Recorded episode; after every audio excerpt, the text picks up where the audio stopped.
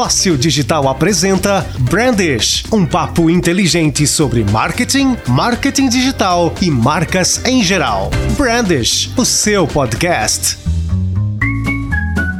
Bem-vinda à audiência do Brandish, começando mais um programa aqui nessa semana ensolarada na cidade de Vancouver, no Canadá, que é onde estou. Aqui quem está falando é Bruno Bonamigo e comigo o meu companheiro de sempre, Diego de Matia, falando aqui do sul do Brasil. Na verdade, hoje eu estou em Curitiba, não estou em Criciúma, porque tenho clientes para atender, né? Porque a Foto Digital, nossa agência, está em franca expansão ao Jabá, Jabá no meio do ranch. E se você não conhece, acesse lá fotodigital.com.br. Pauta hoje está recheada de novidades. Muito muito bem, cara. Essa pauta realmente de hoje tem bastante polêmica. A gente vai falar hoje sobre a ação de Halloween do Burger King. A gente vai trazer alguns números do Facebook para entender se ele de fato tá morrendo ou se não tá. Uma nova opção para os criadores de conteúdo no Facebook para ganhar dinheiro. Uma ação inusitada da Pornhub, né, o site de pornografia de vídeos. Novidades nas chamadas de vídeo, né, tanto no WhatsApp quanto no Tinder. E uma briga épica entre a Epic Games e a Apple. A gente vai falar de tudo isso agora, acompanhe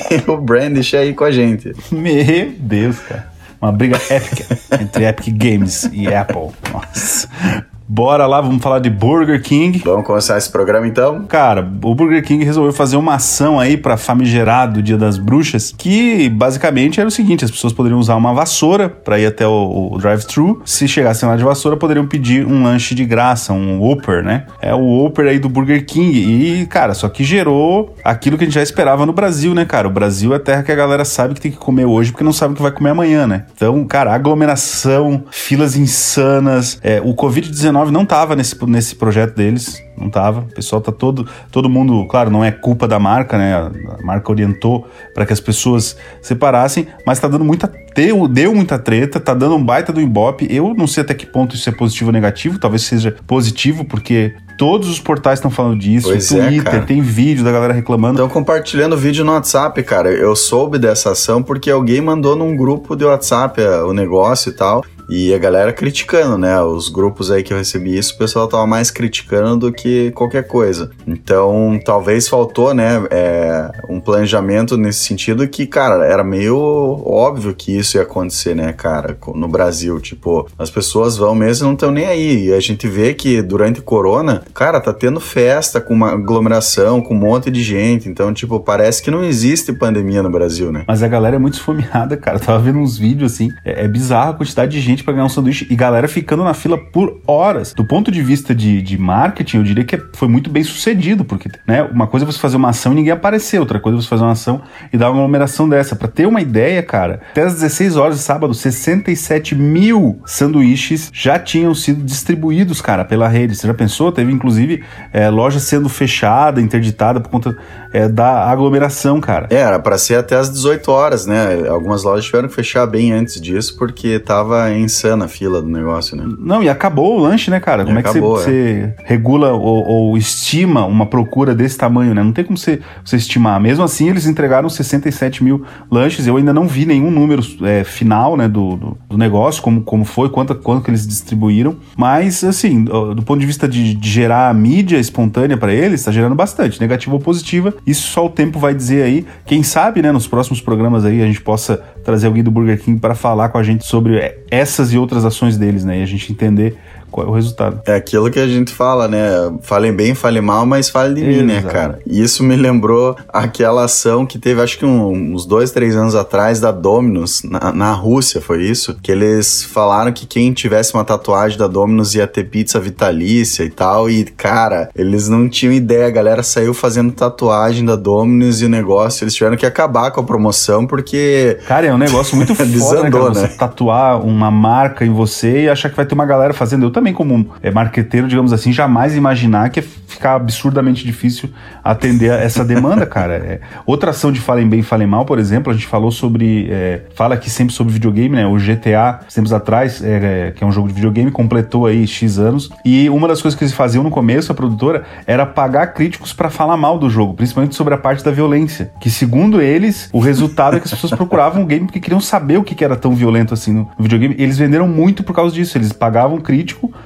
o crítico falava bem em geral do jogo, mas no momento de falar da, da dinâmica, de como é, é, dizia que era muito violento, que, no, que as crianças não deveriam jogar, que aquele jogo não era para todo mundo.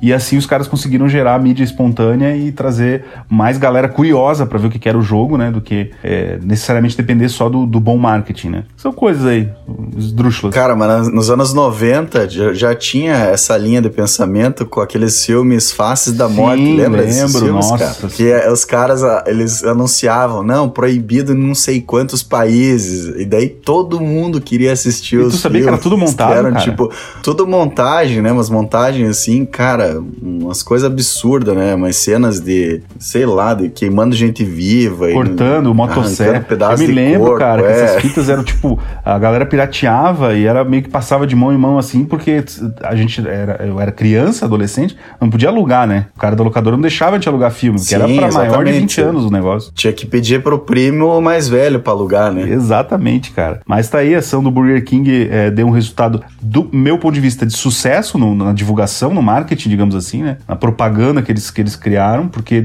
o, o resultado tá aí, né? Filas e filas absurdas, distribuição aí de mais de 67 mil é, sanduíches aí durante uh, o sábado. Mas era isso, vamos pra frente? Bora! Brandish, tecnologia muda sua vida. Vamos falar então um pouco de Facebook, vamos trazer alguns números aqui recentes que saíram em termos de usuários, é, faturamento, inclusive, até para a gente entender como é que está a situação do Facebook nesse momento, porque tem muita gente achando que o Facebook morreu, ah, não quero mais investir no Facebook, mas o que, que você tem para me falar sobre isso? Cara, então, duas coisas, né? A primeira é que o pessoal entendeu, o Facebook é uma empresa de capital aberto, então todo trimestre, eles chamam, eles chamam de quarter lá nos Estados Unidos, né? Eles têm que divulgar os números, né, para os investidores, né? Isso é um um documento público. Qualquer pessoa pode ir lá na área de investidores do Facebook, baixar e tirar lá os números e tal. E assim como qualquer empresa que está na bolsa de valores. Então, se você quer saber quanto, sei lá, o Magazine Luiza fatura, você pode entrar lá no site, procurar a parte de investidores e eles têm lá um documento mostrando quanto fatura, o que é que vende mais, vários dados. O Facebook fez a mesma coisa agora. Essa questão do Facebook tá morrendo, é, Bona, eu, é o que eu mais escuto, tá? De clientes, amigos, pessoas quando descobrem que eu trabalho com marketing, ah, o Facebook morreu. Com marketing digital, no Facebook morreu, o Facebook tá morrendo. Cara, e é a maior mentira que já se inventou é, sobre internet. Por quê? Porque veio um monte de guru é, de Instagram que só sabia mexer no Instagram e começou a espalhar isso, entendeu? Meio que como um marketing, ah, o Facebook morreu e tudo mais. O que, que a gente sabe do Facebook? Que o Facebook deu uma leve envelhecida. A gente já publicou também dados sobre isso outras vezes, já conversou sobre isso. Envelhecida em termos demográficos, né? Tipo, mais pais e tios e avós estão no Facebook do que jovens. Isso a gente Exatamente. já sabe. Exatamente. Né? Então, assim, isso a gente já sabe. Mas morreu? Uh -uh, não morreu continua mais vivo do que nunca, continua sendo três vezes maior do que é o Instagram, aqui no Brasil pelo menos. É, hoje o Facebook tem 30 milhões de usuários a mais do que o Instagram, usuários ativos, tá? Sim. Então, ó, usuários ativos no Facebook, 2,7 bilhões por mês. Isso só Facebook. Né? O resto somado, que é a família de, de apps deles, que são o WhatsApp, o Instagram, somam aí tudo, né, junto com o Facebook, 3,21 bilhões. Só o Facebook é 2,7, que é mais da metade é, dos usuários ativos de todas as ferramentas deles. Então, cara, é, é muito, muito, muito, muito bizarro. É, eu acho que um dado que é muito bom aqui é a variação do com relação ao mesmo período, né, do terceiro quarto do ano de 2019 comparado com 2020, da análise no, anual de usuários ativos, por dia o Facebook tem 12,1% a mais de usuários do que no ano passado e por mês 11,9% 9%. Então, de fato, está crescendo. E quando você pega e bota 12% de milhões, é um número gigante de usuários, né, que está crescendo. De bilhões, né, cara? Um outro dado que eles trouxeram, por exemplo, são 1,82 bilhões de usuários ativos por dia no Facebook. Pessoas que acessam o, o, o app deles diariamente. Então, é muita gente. Então, quando alguém falar, para você que está ouvindo aqui, ó, pare de dizer que o Facebook morreu, a minha empresa não funciona bem no Facebook, se, se, se não está funcionando bem é porque provavelmente ou seu público não é demográfico aquele que está ali, é, então você tá, estaria errado estivesse fazendo ali, mas para é, empresas que têm o público que é o mesmo público do Facebook, a persona, cara, é, então você tá fazendo errado se não tá dando resultado, porque tem público sim, o Facebook não morreu. Todos os clientes que a gente atende, sua grande maioria, acho que mais de 90%, 95% dos clientes da nossa agência digital é, fazem mídia também no Facebook por conta disso. E, tem, e, dá, e dá muito resultado, né, cara? É, eu acho que esse é o principal ponto, porque se assim, é, se o teu demográfico da sua empresa é especificamente adolescente ou né, mu pessoas muito jovens, de fato, talvez talvez não faça sentido usar o Facebook, mas se você pegar a partir de, sei lá, 24, 25 anos, todo mundo tá no Facebook ainda. Então, é, vale sim a pena continuar explorando essa plataforma, porque a audiência é gigante. Por mais que muita gente tenha saído, a gente viu aí os números que continuam crescendo,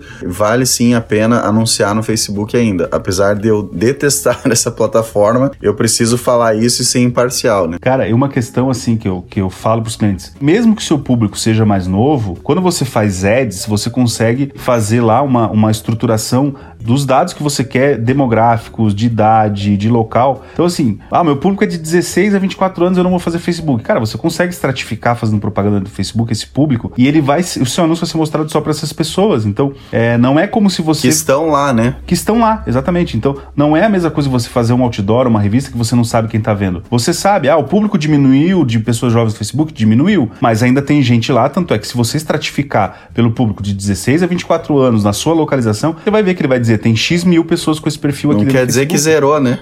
Não quer dizer que zerou. E outra, você vai ser cobrado pelo impacto disso, né? Então, se mostrar, você vai ser cobrado. Se não mostrar, você não vai ser cobrado. Coloque sim o Facebook dentro da sua estratégia. Obviamente, o Instagram tem um, um, um, apelo maior entre a juventude? Tem. Mas tudo é dado, cara. A gente trabalha muito com análise de dado e sabe disso. Você tem que olhar o dado da sua conta. Quer ver outra mentira que contam? Ah, horário nobre da internet às 9 horas da noite. Cara, não é tem horário da, da, do seu público. A gente já atendeu e-commerce, bom, não sei se você tá lembrado, que o horário de compra das pessoas era na madruga. Sim, duas horas da manhã, né? Supermercado, cara. Du, a galera faz supermercado entre duas e três da manhã. Olha que loucura. Não, aqui na, na, empresa que eu trabalhava aqui era sete horas da manhã, cara. Então, e aí você vai atrás de um guru que diz que horário nobre às nove. Pode ser um horário de pico da rede como um todo? Já pode. Agora, você tem dados. Eu até, inclusive, gravei um drops aí pra uma rádio falando sobre transformar a conta, cara, em perfil comercial. Tem muita empresa ainda. Eh, não sei como é que tá aí no Canadá, mano, mas aqui no Brasil muita empresa que tem página pessoal e perfil pessoal, como da empresa. E aí o cara não tem dado nenhum para trabalhar e ele tem que se basear no que os outros dizem. Né? Se você tem uma empresa pequena ou média, a gente já pegou empresa média com isso também, transforme o seu perfil do Facebook e seu, e seu perfil do Instagram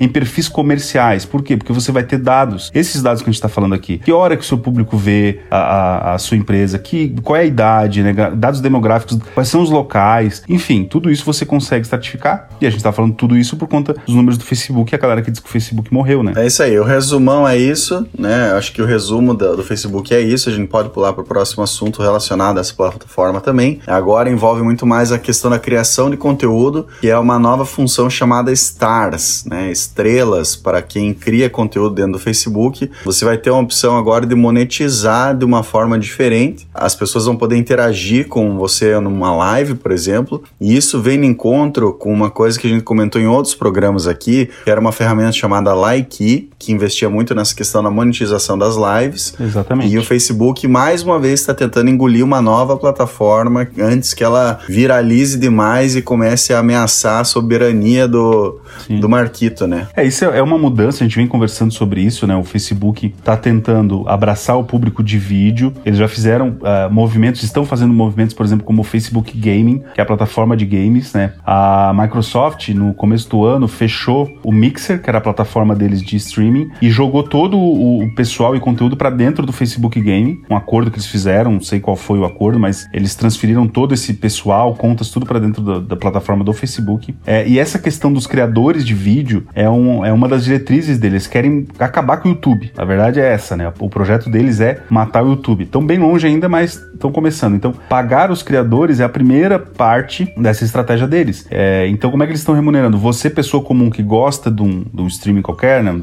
seja de game ou alguém de moda ou de cozinha, você vai poder comprar com seu dinheiro essas estrelas, né? Você compra e você vai poder doar aleatoriamente da forma que você quiser para quem você quiser. Quantas estrelas tá você quiser, né? Exatamente. Cada estrela corresponde a um centavo, se não estou enganado, Bona. É isso mais ou menos, né? Isso mesmo, um centavo. E para você fazer parte desse grupo de criadores do Facebook, tem é, quatro itens essenciais que você precisa. Primeiro, você tem que ver se a sua página é elegível ou não. Se você faz lives é, frequentemente abertamente, né? Se você já tem um público cativo e tudo mais. Mas claro, você tem que respeitar as políticas de comunidade do Facebook, as, as políticas padrões, mesma coisa por Instagram. E aí vem duas outras políticas, que é a política de monetização de conteúdo e a política de monetização de parceiros. Então, você consegue encontrar isso lá na página facebook.com/creators/guidelines, né? Tá, tá, tudo certinho lá para você ver se você quiser né, trabalhar com isso. E essa, esse novo feature aí deles, ele tá disponível já, né? Em, em alguns países, não em todos do mundo, mas é, já tá no Brasil também. Então, ele vai ser muito para influências, né? Para contas individuais, para gamers, né? Ele não é tão focado para empresas. Então, ele é muito mais para pessoas aí, influenciadores. É, influenciadores digitais estão em busca de ganhar dinheiro, né? É, e volto a dizer, né? É, é, o avanço deles sobre plataformas como o YouTube, né? Eles tinham muita dificuldade, tem ainda, de remunerar os produtores, né? Uma reclamação constante dos produtores. Alguns deles migraram para o Facebook e depois voltaram para o YouTube, porque o YouTube remunera, né? É, é bem clara a política de remuneração do YouTube. Por visualizações você vai receber. E o Facebook não tinha isso muito claro. Então, ele está tentando reverter isso, né? Então, ele vai. Tem já essa, essa coisa do Facebook remunerar os criadores de conteúdo selecionados, mas agora qualquer pessoa vai poder ajudar o, o, esse, o seu, seu artista favorito, enfim, seu youtuber ou facebookers, não sei como é que a gente vai chamar agora, é, o creators, como eles dizem, com essas estrelas aí. Achei bacana, se você gosta das pessoas e quer dar dinheiro para elas, chegou a sua hora. Marketing, tecnologia, marcas e informações. Brandish. Muito bem, meu caro. Vamos falar agora sobre o Pornhub. Esse site que, se você está ouvindo aí com alguma outra pessoa junta, pode fingir que você não conhece. É, mas Amor, a gente conheço, vai falar sobre que que é esse.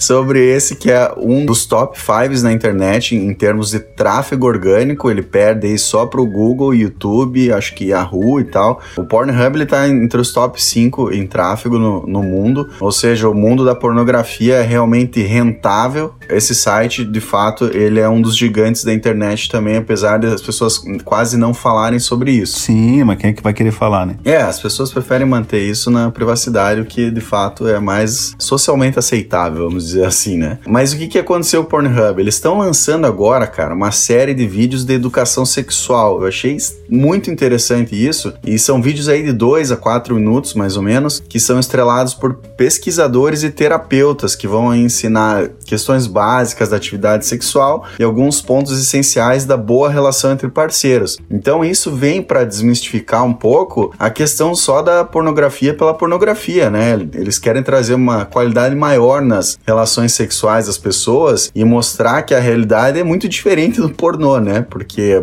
há muita reclamação da sociedade em geral e a gente acaba estereotipando os relacionamentos porque muitos meninos são criados pelos vídeos pornôs, né? E acham que a realidade é essa, que de fato não é, né? Você tem que criar relação com, com a sua parceira, parceiro, enfim, de uma maneira única e não como os filmes pornôs mostram. Então, essa é uma série muito interessante que eles estão fazendo. Você já, já começou a, a, a consumir esses conteúdos lá, Diego? Não, ainda não, ainda não acessei. Mas assim, se você tá, acha que é uma coisa pornográfica, não é, são vídeos educacionais, como o Bruno falou, com terapeutas narrando, inclusive, né, é, essas questões. É, e eles querem que isso se torne uma central de aconselhamento sobre sexo, sobre como transar, né? Bem como, como tu falou, os meninos principalmente crescem com esse desvio, achando que o sexo tem que ser da maneira como é nos filmes pornô, né? Que é muitas vezes com violência contra mulheres, esse tipo de coisa. Eles falam é, desde dependência da, da, pornografia até dicas de como transar, é, sabe? Várias questões ligadas ao mundo sexual estão ali, né? Não só o sexo, eu acho que como o relacionamento como um todo, né? O relacionamento amoroso, né? Eu acho que isso é o mais interessante da, dessa nova ideia, porque um site que é focado no sexo, ele também traz questões do bom relacionamento como um todo. É, inclusive o primeiro capítulo deles, eles falam sobre comunicação dentro do relacionamento. Então, é bem uma terapia mesmo, né? Então, se você tem, tá tendo problemas aí na sua vida romântica ou sexual, é mais um, um canal aí para você poder visitar, conhecer um pouco, né? Entender um pouco e ver especialistas e pesquisadores sobre sexo falando sobre isso. Brandish, tudo o que você precisa saber sobre marcas, marketing e tecnologia. Muito bom, meu caro. Vamos falar agora sobre videochamadas, porque nessa pandemia a gente sabe que ganharam uma grande fatia de mercado. Tivemos plataformas aí como o Zoom que despontou durante a pandemia perante os concorrentes. E a gente traz duas notícias aqui. A primeira delas é que agora o WhatsApp Web também tem essa opção, né, de como fazer chamadas em vídeo. Só que por enquanto ela só está disponível para iOS, né? É isso mesmo? Então, na verdade, assim, ele está, ele tá chegando para todos, tá, Bona? Para todas as coisas. No Mac, por exemplo, ele está, é, na verdade, em beta, então não está disponível para todo mundo ainda. Eles estão disponibilizando aos poucos. Mas está funcionando no Android, no iOS e, no, e na web, né? Nos, nos uh, Androids e iOS já funcionava, né? Para quem tem o aplicativo instalado, sabe? Dá para fazer chamada normal. Só que agora você vai poder fazer no, no WhatsApp Web. Você pode verificar aí acessando uma aba aí no seu navegador e abrindo o WhatsApp Web. Você vai ver que tem uma câmerazinha e um, um telefonezinho no canto, né? Superior direito. Então você vai poder clicar lá e fazer chamada e também dá para iniciar uma chamada em grupo, dá para trazer mais gente é, para dentro. Eles estão naquela vibe sempre do, do, do, Zuckerberg, né? De copiar as coisas. E eles viram o sucesso do Zoom, né? A gente já falou aqui, o Zoom. O dono do Zoom ficou bilionário durante a pandemia, né? Por conta das chamadas de vídeo aí, principalmente de empresas. O próprio Skype mudou bastante coisa. A gente grava o nosso podcast pelo Skype. Mudou bastante coisa no, no aplicativo deles por conta da, do crescimento do Zoom. A Microsoft lançou também, ou melhorou um serviço que eles já tinham. O Google mexeu no, no, no Gtalk na época, né? Que agora é Google Meets, eu acho. Isso. Para melhorar isso. E o WhatsApp agora virou uma outra opção, né? Dá para você fazer chamada é, de vídeo e áudio dentro do WhatsApp. Antes só era possível fazer é, no celular. Mas não é o único, né? O único aplicativo. O que facilita a vida dos brasileiros, né, cara? Porque o WhatsApp é o maior é, messenger aí do, do país, né? É coisa que não é uma realidade aqui, por exemplo. Que que é aí? Cara, aqui as pessoas usam SMS, cara. Eu tava, eu tava, não sei se foi contigo que eu falei, com alguém que mora fora, que eles também têm o costume de deixar recado na caixa de voz. Deixam, que... demais, demais, cara. É, e a pessoa diz que perdeu vários compromissos porque não. Tipo, aqui no Brasil ninguém vê o correio de voz. Eu tenho ódio quando alguém me deixa o correio de voz. Cara, até em telefone fixo, cara. Eles deixam em telefone fixo mensagem de voz e no celular direto, cara. Tipo, você não atendeu, a pessoa já deixa aí, cara. É, me liga de volta aí quando você estiver disponível e tal. É, mas aqui no Brasil as operadoras mataram o serviço, porque eu me lembro na época que começou a onda que de cobra, celulares né? era muito caro. É. Não, era cobrado muito caro. Hoje ainda cobra, mas não é Aqui tanto não quanto cobra. era. Eu me lembro que, tipo, chegava ao absurdo de ser 4 reais, 5 reais pra você escutar o seu. Não, imagina. Um, um recado. É, então matou cobra. o negócio, né? Enfim, cara, mas é. Eu confesso que eu tentei aqui no meu computador usar o WhatsApp Web e não rolou. Não sei se é porque preciso de alguma atualização aqui, vou até dar uma olhada. Mas eu é uma função que para mim é muito interessante, porque eu sempre uso o WhatsApp no computador e facilitaria a minha vida, né? É, vou, eu vou dar uma, um refresh aqui no meu daqui a pouco também. Então, mas não é o único, cara. O WhatsApp não foi o único a ter implementado aí essas ligações de vídeo para desespero da galera. Desespero. Tinder disponibilizou vídeo chamadas, cara. O recurso está sendo testado testado desde junho vai ser lançado oficialmente. Chama-se Face to Face, é o, nome do, do negócio. Então, antes você podia enganar com as fotos, né? Tinha muito isso da galera botar foto que não era sua, né? ângulos que te favoreciam. E aí agora eles têm esse recurso, cara, que você pode fazer uma chamada com a pessoa que te der like entendeu? É, na verdade eles lançaram isso para por conta da pandemia mesmo, né? Para que as pessoas não tenham necessidade de furar a quarentena ou quebrar o distanciamento social. Então é uma alternativa para as pessoas se conhecerem ali virtualmente, o que facilita, né, cara? Às vezes você vai no encontro furada pra caramba e ali pelo vídeo você já tá eliminando as más possibilidades, né? Demais, cara, muito bom. Mas daí se você usa o Tinder, né? Então saiba que agora vai ser possível. Se não tá, se não tá ainda, logo logo vai atualizar. Você deve atualizar o seu aplicativo aplicativo aí no celular, você vai poder fazer uma chamada de vídeo para aquele contato que você deu um like, né, deu uma conversada ali. Você vai poder ligar e assistir, ver em vídeo, né, se a foto dele ou dela é real, né, se não é uma enganação, se você não tá levando gato por lebre.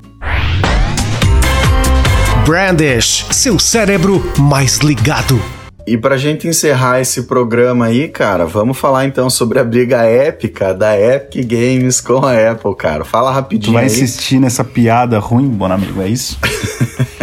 Fala rapidinho que a gente tem dois minutos. Cara, então, o que acontece, já tá rolando essa briga há muito tempo. A, a Epic não é a única, a Microsoft e o Google também é deram sua, vamos dizer assim, publicaram é, cartas, enfim, fizeram falas sobre isso. A Apple tem lá o seu sistema de cobrança. Pera aí, pra quem não sabe, a Epic Games é responsável pela criação do jogo Fortnite, tá? Que é um dos maiores jogos aí do mundo atualmente. Exatamente, Fortnite, que é o maior, é o maior é, é, game aí free to play da história, né? Eles estão no topo. Enfim, a Epic Games antes tinha o, tem o seu jogo lá dentro da, da, da Apple, lá da loja do iOS, e eles estavam tentando burlar o sistema da Apple para não pagar comissão para a loja certo? Porque ele, eles cobravam comissão sobre qualquer transação que você fizesse dentro do jogo. Só que a Epic Games alega que o trabalho de criação dentro do jogo é feito por eles. Aquilo é um conteúdo intelectual deles. A Apple não tem nenhum direito sobre ser remunerada sobre o trabalho. Eu, particularmente, Bruno, discordo da Epic Games, né? Porque a, a Epic poderia vender o seu, o seu jogo em qualquer plataforma e escolheu ali. É free, ninguém é obrigado a vender dentro da plataforma deles, né?